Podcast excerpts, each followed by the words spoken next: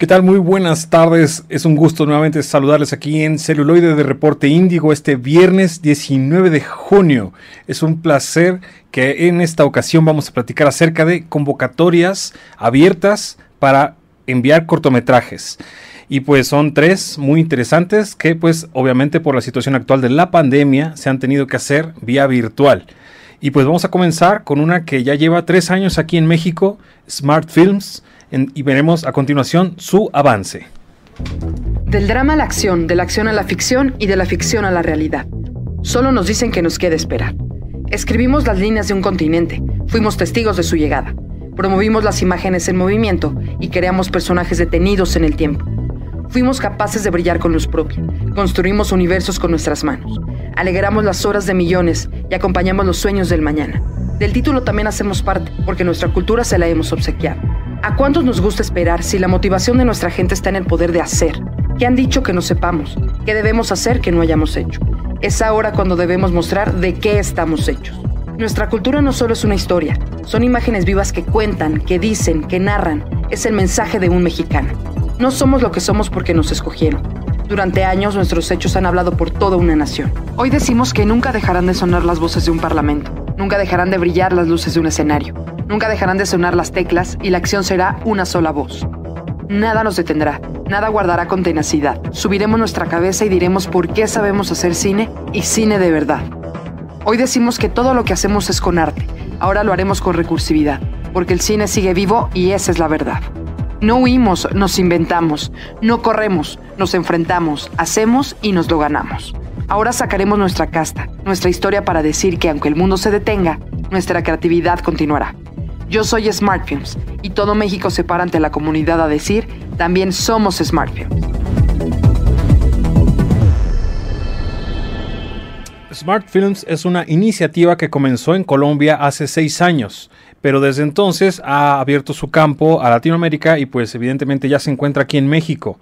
Para platicar un poco más acerca de Smart Films, se encuentra con nosotros Adriana Sánchez, quien es la directora de este festival. ¿Cómo te encuentras, Adriana? Muchísimas gracias por el espacio.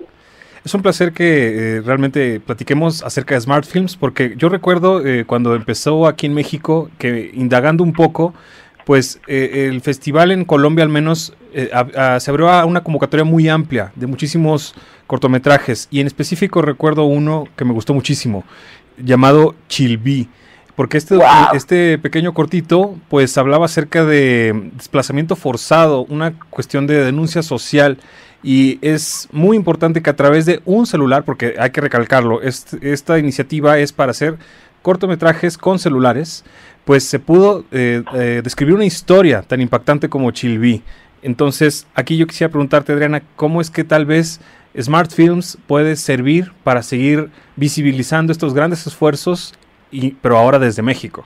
Pues mira, Smart Films desde que nació nació como una plataforma de oportunidades y esa es su intención última, visibilizar primero las historias, ¿no? Porque es un festival completamente abierto para todos.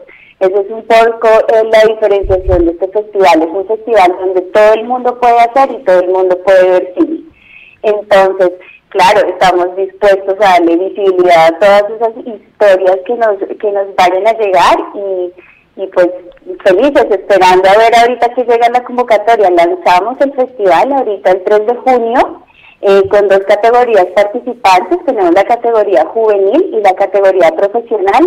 Muy importante, como tú recordabas, absolutamente todo el contenido que nosotros le pedimos a los participantes debe ser obturado con el celular y pues ahí están las bases abiertas para todos los que quieran participar y para todos los que se les quieran medir a construir nuevas narrativas audiovisuales, que al final eso es lo que nos presenta el celular como novedoso al incluirlo en todo este formato audiovisual. Adriana, algo que también me gusta mucho de Smart Films es que es una plataforma que está en constante evolución, que realmente crece eh, año con año y pues este 2020 no es la excepción. Existe ahora ya, tengo entendido, una aplicación llamada Cine de Bolsillo en la que se puede ver pues el amplio catálogo que se ha juntado a través de estos años. Quisiera que me platicaras un poco acerca de esto. Sí, lanzamos la, lanzamos la aplicación ahorita el 3 de junio, eh, está disponible para Android Y lo que vamos a hacer ahí es que vamos a almacenar alrededor de nuestros 4.000 cortometrajes de manera tematizada que han ido llegando durante todos estos años. Entonces es una invitación a que disfruten el cine con celular, porque absolutamente todo es realizado con celular y que nos dejen saber sus opiniones. Como podemos estar observando ahorita en, las imágenes, Chilví, podrán ver este formato bastante rústico, incluso todavía 4.3, un formato que incluso ya, pues bueno, se está reexplorando a veces en cine experimental. Pero lo rescatable de, este cortometraje, como mencionábamos hace unos momentos, aparte de la historia de denuncia, es que se atrevieron a hacerlo con un teléfono que, pues para ese momento me atrevo a decir que, pues era lejanamente eh, inteligente. O sea, finalmente desconozco qué, qué equipo habrá sido, pero aquí lo que quiero remarcar es que no existe un pretexto para contar una historia. La historia se puede contar de cualquier manera. Exactamente eso es Smart Films. En Smart Films manejamos las premisas, por ejemplo, del presupuesto. Entonces eh, ahí es donde incluimos el celular, diciéndole a los jóvenes, vea, el presupuesto ya no es un impedimento. Ahora lo que estamos ávidos es de buenas historias y de nuevas historias. Y usted tiene un elemento a la mano que se, se, volvió una extensión de nosotros mismos, ¿sabes? Porque nosotros ya andamos con el celular para todo lado, ¿por qué no tratarlo de, no tratar de transformar su utilización y volverlo en un elemento de creación y de contador de historias, ¿sabes? Que nos permita contar esas historias, esas historias. Y eso es lo que buscamos y potencializamos con Smart Films.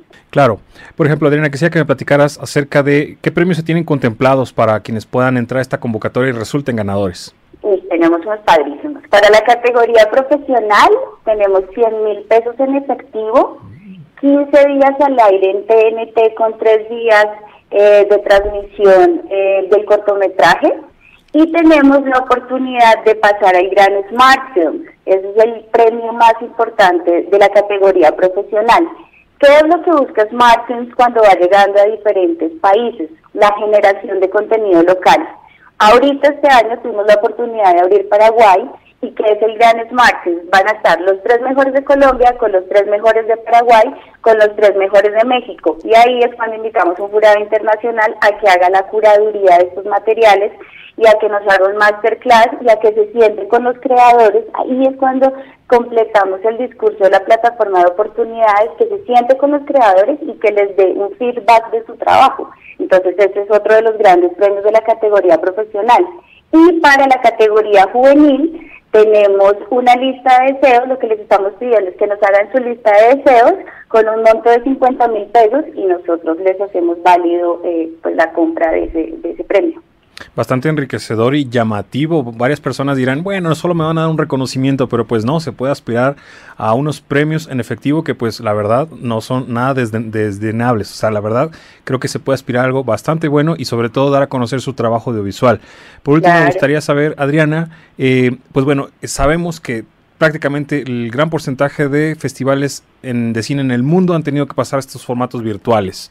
Y sin embargo, pues Smart Films tampoco es la excepción.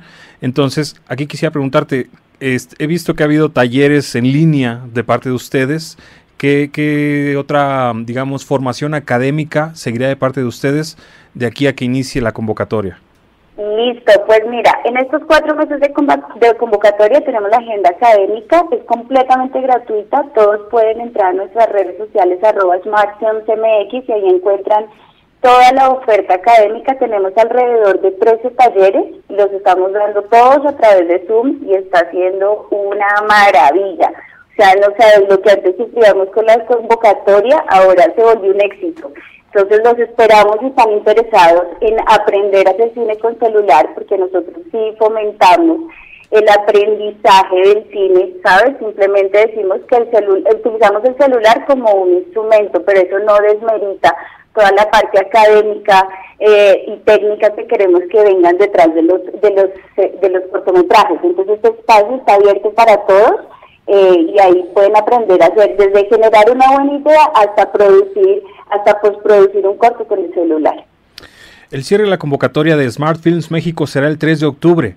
Mucha gente pensará y dirá, uy, falta mucho, falta hasta otoño, pero no, si queremos realmente realizar un producto de calidad, bien hecho, pues toma tiempo. Entonces creo que es momento de que todos aquellos cineastas, emprendedores, jóvenes, profesionales se pongan las pilas para hacer su cortometraje, llegar al deadline, porque eh, Smart Film se celebrará del 6 al 8 de noviembre.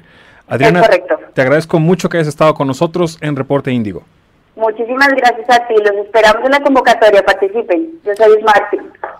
Pues bueno, también este para nuestra siguiente intervención vamos hasta el norte de México, a Tamaulipas, para platicar acerca de un festival que está naciendo en pleno encierro de esta crisis sanitaria. Entonces creo que es muy importante resaltarlo. Veremos el tráiler del Festival de Cine Mexicano Tamatán. Primer Festival de Cine Mexicano Tamatán. Del 3 al 10 de octubre del 2020. Abre los ojos. Este encuentro de cortometrajes que nace, como bien comentaba, en plena pandemia, que será virtual, pues es muy interesante porque es la primera ocasión que se realiza y para platicar de esto se encuentra con nosotros Roberto Uriel en videollamada. ¿Cómo te encuentras, Roberto? Eh, gracias, Hidalgo. Muy bien, muy buenas tardes. Un saludo para ti y para todo tu auditorio. Qué placer, en verdad, desde que empezamos a platicar un poco de este proyecto en la semana, a mí me entusiasmó mucho porque, pues, Ciudad Victoria llama mucho la atención.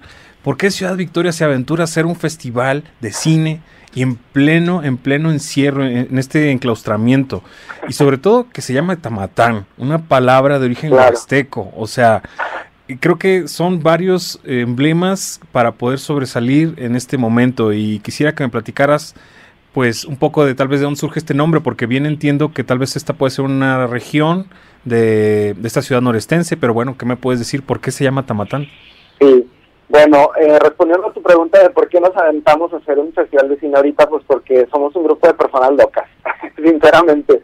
Este, ayer estaba escuchando yo a Sara Hodge, directora del Festival de Cine de Guanajuato, y, decía eso, fíjate que me identifico mucho con esa visión de que pues, tenemos que aventarnos. Y nosotros este, este proyecto ya lo teníamos planeado desde, desde hace mucho, nosotros tenemos ya un camino pues no largo, pero sí una experiencia considerable en organización de este tipo de eventos, no propiamente festivales, pero sí muestras de cine en Ciudad Victoria. Y, y, pues lo, lo, teníamos ya planeado desde antes que surgiera toda esta cuestión del coronavirus. Estábamos haciendo los primeros planes. Eh, anteriormente nosotros realizábamos un evento anual que se llama Foro de Cineastas, o se llamaba Foro de Cineastas de Ciudad Victoria, que era un evento con fines académicos y culturales que se realizaba cada año y tenía una muestra de cine mexicano reciente. Este año decidimos evolucionar y sin embargo, pues eh, se viene toda esta cuestión del, coronavirus y, con ello todas las afectaciones, la verdad es que todas las áreas nos hemos visto con afectaciones muy fuertes, incluidos nosotros, ¿verdad? En la cuestión de organizar este tipo de eventos, eh, la cultura por supuesto se ha visto muy afectada y eh, estábamos considerando eh, pues eh, dejarlo todo para el 2021, pero pues luego ya en evaluación con el equipo de trabajo eh, decidimos eh, tomar la iniciativa de seguir en mantener la oferta, porque estamos conscientes de que sí, pues nos ha estado afectando esto muchísimo, pero también hay que mantener las actividades, hay que pues hay que resistir a todos estos embates que nos han este que se nos han mostrado con el coronavirus y de ahí la idea de mantener de mantener justamente esta pues esta oferta del, del foro de cineastas de, perdón del festival de cine mexicano Tamatán anteriormente foro de cineastas de Ciudad Victoria. Eh, y bueno respondiendo a la, a la pregunta de qué significa Tamatán es un es una palabra emblemática en Ciudad Victoria es una palabra muy bella en lengua huasteca auténec que significa lugar de canoas. Entre los planes que nosotros teníamos para este festival era eh, hacer alianzas estratégicas con eh, gobierno del estado, gobierno municipal, para poder realizar las actividades del festival en la sede principal, que sería el Parque Tamatán de Ciudad Victoria. Es un parque eh, muy emblemático también de acá, que tiene también su lago, eh, tiene áreas muy interesantes para poder realizar las actividades y esa era parte de nuestros planes. Además, la palabra Tamatán pues, es muy emblemática, significa lugar de canoas eh, es una palabra que es parecida a otras que le dan en entrada a Tamaulipas, como Tamaulipas, como Tampico, como eh, eh, como otras palabras que empiezan con este mismo con esta misma sílaba. Entonces nos parece algo muy valioso que hay que destacar y que nos trae el mundo. Roberto, quisiera que me platicaras acerca de las tres secciones que tienen para esta edición. Son cortos hechos en Tamaulipas, México y universidades. Por favor, profundízame en esta información. Así es, este, la, la idea era pues eh, generar esta muestra, esta selección en competencia eh, y una muestra de cine mexicano reciente y realizar actividades en el Parque Tamatán. Ahora no lo vamos a poder hacer por toda esta cuestión de la, de la pandemia y lo vamos a hacer en línea en nuestra página festivaltamatán.mx para que la visiten y en las redes sociales del mismo ahí tendremos las actividades alusivas y también hicimos una alianza importante con filminlatino.mx para que ahí se muestren estos cortometrajes. Son tres, eh, perdón, son seis, seis categorías en las cuales se va a poder estar concursando. Es cortometraje hecho en México, ficción, cortometraje hecho en Mex, documental, cortometraje hecho en TAM ficción, cortometraje hecho en, TAM documental, asimismo en eh, cortometraje hecho en UNI, tanto ficción como documental. Eh, quisimos abrir estas seis categorías para poder impulsar a los nuevos talentos. Esta es nuestra una de nuestras misiones principales, destacar lo que se está haciendo tanto en Tamaulipas como en México. Creemos que creemos en el cine mexicano y creemos en la necesidad de impulsarlo, pero también creemos en la necesidad de impulsar a los nuevos talentos. ¿Y cómo empiezan muchos nuevos talentos? Haciendo cortometrajes. Por eso eh, decidimos que nuestra selección en competencia fuera de cortometrajes eh, ya se pueden inscribir, está abierta la convocatoria desde el pasado 15 de junio, desde este lunes, y cerrará el próximo 31 de julio. Es un mes y medio que está abierta, pueden concursar eh, o inscribirse más bien todos los cortometrajes que se han creado aquí en México de cineastas, realizadoras, realizadores mexicanos, eh, de origen mexicano, que los hayan realizado desde el primero de enero de 2019 hasta el 31 de julio de este año. Los pueden inscribir a través de la plataforma Freeway, que es una de las plataformas más eh, socorridas por los cineastas y las cineastas, y también es una de las más seguras, pueden tener la seguridad de que sus cortometrajes, sus trabajos van a estar en muy buenas manos con nosotros. Roberto, también quisiera que me comentaras que pues tengo entendido que hay actividades alrededor del festival, eh, un encuentro de cineastas tamaulipecos y también, bueno, hay varias, pero estas son las que veo como más sobresalientes y el panel de mujeres en el cine. ¿Esto va a ser vía virtual también o va a ser eh, presencial? ¿Cómo lo van a manejar? Exactamente, todo va a ser virtual, nos vemos en la obligadamente a realizarlo virtual, no es como nos gustaría porque pues obviamente un festival implica fiesta, implica eh, convivencia, implica comunidad, pero ante la situación pues nos vemos en esta necesidad de hacerlo así, principalmente para salvaguardar la salud de las personas y eh, también por la cuestión de que pues ante esta situación han bajado mucho los apoyos, no los recursos son muy escasos en estos momentos. Entonces todas estas actividades alusivas que vamos a tener, tanto charlas con cineastas, vamos a tener a una cineasta tamaulipeca homenajeada como parte central del festival, todavía no podemos decir el nombre de ella porque eh, todavía estamos en pláticas con ella, pero es una cineasta muy importante que ha hecho carrera a nivel nacional. Eh, esto lo vamos a hacer obviamente en línea a través de las redes sociales, a través de la página, la fanpage de Festival Tamatán y también a través de algunas actividades a través de Instagram. Eh, el encuentro de cineastas también, por supuesto, a través de, de las redes sociales. mujeres en el cine también, creemos que es un tema que se tiene que abordar, el tema de las mujeres, y además la directora de, de eventos especiales que Tania Huidobro, ella pues es muy consciente de, este tema y de otros temas también. Por ejemplo, eh, la, eh, mi primera muestra, que es un apartado especial del festival que se abre para dar cabida a los trabajos que estén haciendo niñas y niños de todo el país y adolescentes también, que puedan enviar cortometrajes o trabajos audiovisuales pequeños de hasta cinco minutos para que puedan expresar lo que sienten o puedan expresar lo que quieran decir eh, también es un apartado especial y es una convocatoria especial que la pueden revisar ahí en festivaltamatán.mx. Eh, y así todas las actividades alusivas que vamos a tener van a ser a través de las redes sociales. Lo único que va a estar en la página festivaltamatán.mx y en Film Latino sobre los cortometrajes que obviamente por derechos de autor y porque muchos cineastas y muchas cineastas eh, pues los tienen que proteger, no se pueden hacer masivos todavía porque los están mandando a diversos festivales, pues los tenemos que tener un poco restringidos, entonces solamente en la página web del festival y en film. Pues el Festival Cine Mexicano Tamatán, como bien ya lo comentó Roberto, cierra su convocatoria el próximo 31 de julio. Apunten bien las fechas, no se vayan a confundir porque uno empieza el 3 y otro que termina, entonces pues ahí están un poco complicadas. Cierra su convocatoria el 31, se celebra del 3 al 10 de octubre. Roberto, un placer que hayas estado con nosotros en Celuloide de Reporte Índigo. Muchísimas gracias por la oportunidad. Inscríbanse, ahí estamos en, eh, recuerden, festivaltamatán.mx y en Film, en Latino, eh, así nos estaremos viendo también en un canal especial y en Film Freeway también búsquenos como Festival Tamatán. Perfecto. Les recordamos también a nuestro público que pueden revisar toda esta información, además de investigación periodística, política, entretenimiento, finanzas en www.reporteindigo.com y en nuestras redes sociales. Y para cerrar nuestro programa de hoy, todavía falta un poquito más. Hablaremos de la cuarta edición del Festival Cine Ensenada, conocido como FENS, el cual se va a realizar del 7 al 12 de septiembre. De manera personal, he de confesar que mi corazón está en la baja, pero definitivamente la Baja para mí es un lugar súper especial y el poder resaltar este Festival de Cine Ensenada me es un grato placer. Y para ello vamos a platicar con Marcela Campos, quien es la directora de este festival. ¿Cómo te encuentras, Marcela? Hola, muy bien, muchas gracias. ¿Y ustedes?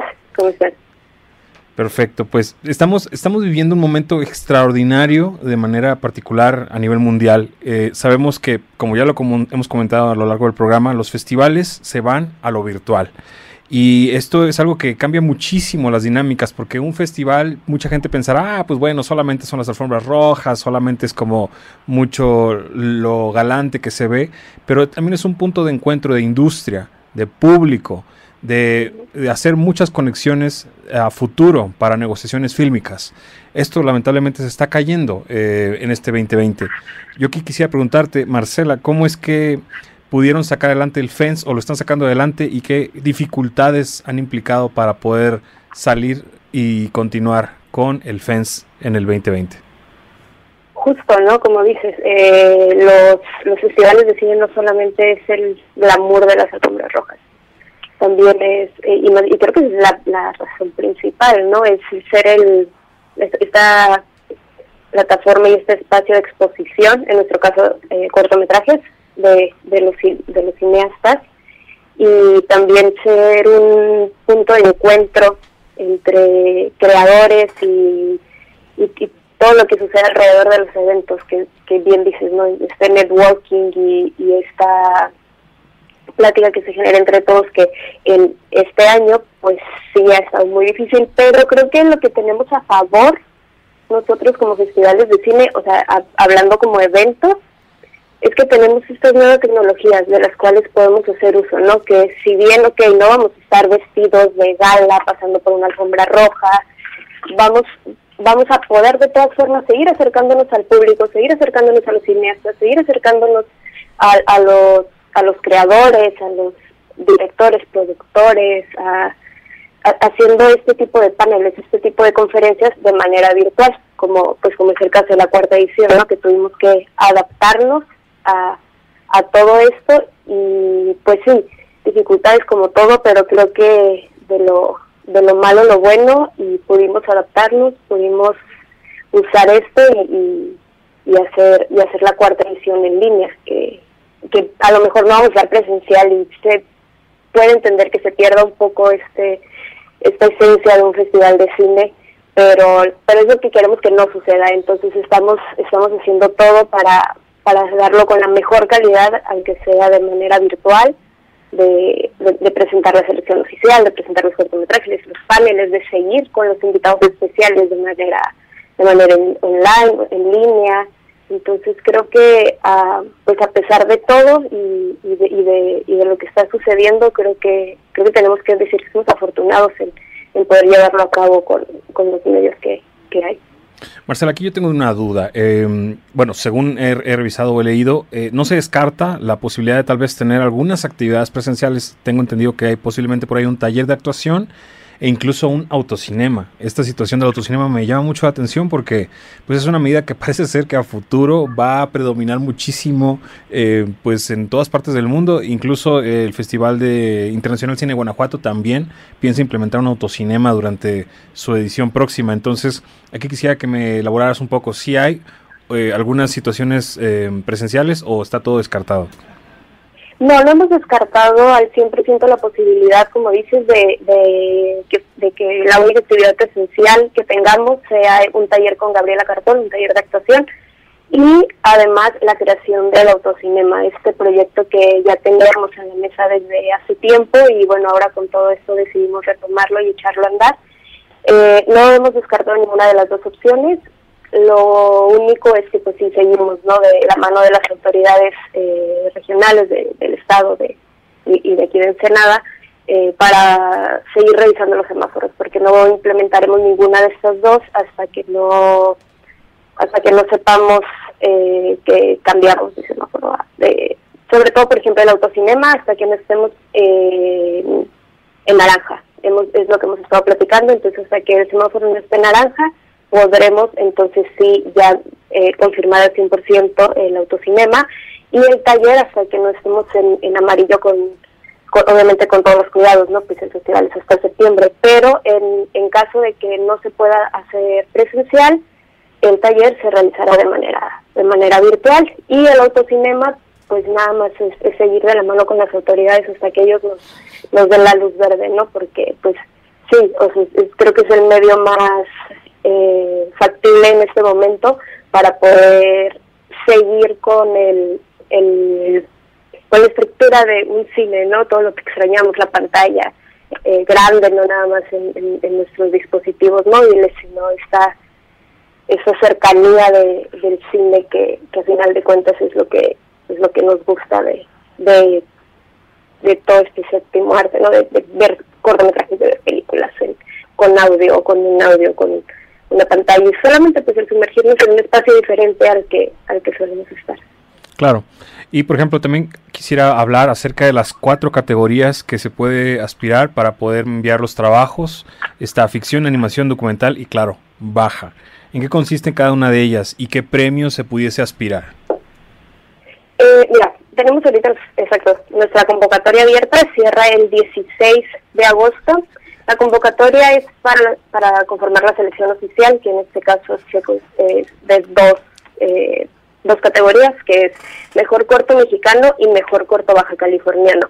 En estas dos categorías aceptamos ficción, animación y documental en años anteriores eh, nuestros premios eh, este, este, año su premio va a ser diferente a los años anteriores pues por todo lo que lo que ha, está, sucediendo y, con todas las dificultades por las que hemos, hemos eh, tenido que que se nos han presentado pero eh, la por ejemplo la estatuilla sigue sigue en pie sigue también el, el certificado que, que les hacemos llegar y pues nada que justo que bueno que, que que tocamos el tema para recordarles a todos que nuestra convocatoria sigue abierta, cierra el 16 de agosto y bueno, eh, aceptamos ficción, animación y documental en cualquiera de nuestras dos secciones. Correcto. Y ya para cerrar, me gustaría también recalcar que en ediciones anteriores, pues siempre ha habido presencia nacional bastante importante, talleres incluso, eh, y pues el jurado, la verdad, siempre ha lucido por ser nombres expertos en el cine. ¿Algo que nos quieras adelantar acerca de esto? Sí, todavía tenemos unos invitados eh, sorpresa que estamos ya nada más cerrando eh, y terminando de afinar detalles al respecto, pero pues este año ya hablamos y vuelve con nosotros el maestro Luis Felipe Tobar y como te mencioné ahorita Gabriela Cartón. Ellos estarán acompañándonos, eh, el maestro estará con nosotros vía remota. Y Gaby, bueno, remota y de ser posible presencial. Y todos los demás invitados con los que con los que seguimos haciendo estas alianzas y, en pláticas, pues los podrán encontrar en nuestras redes sociales, que es arroba mx o en nuestra página de internet, que es www.fens.mx, justo donde también pueden consultar nuestras bases para, para la convocatoria abierta y, y, pues la, la, la presencia de, de todos estos invitados y el programa completo que, que se realizará del 7 al 12 de septiembre acá en, en Ensenada de manera virtual.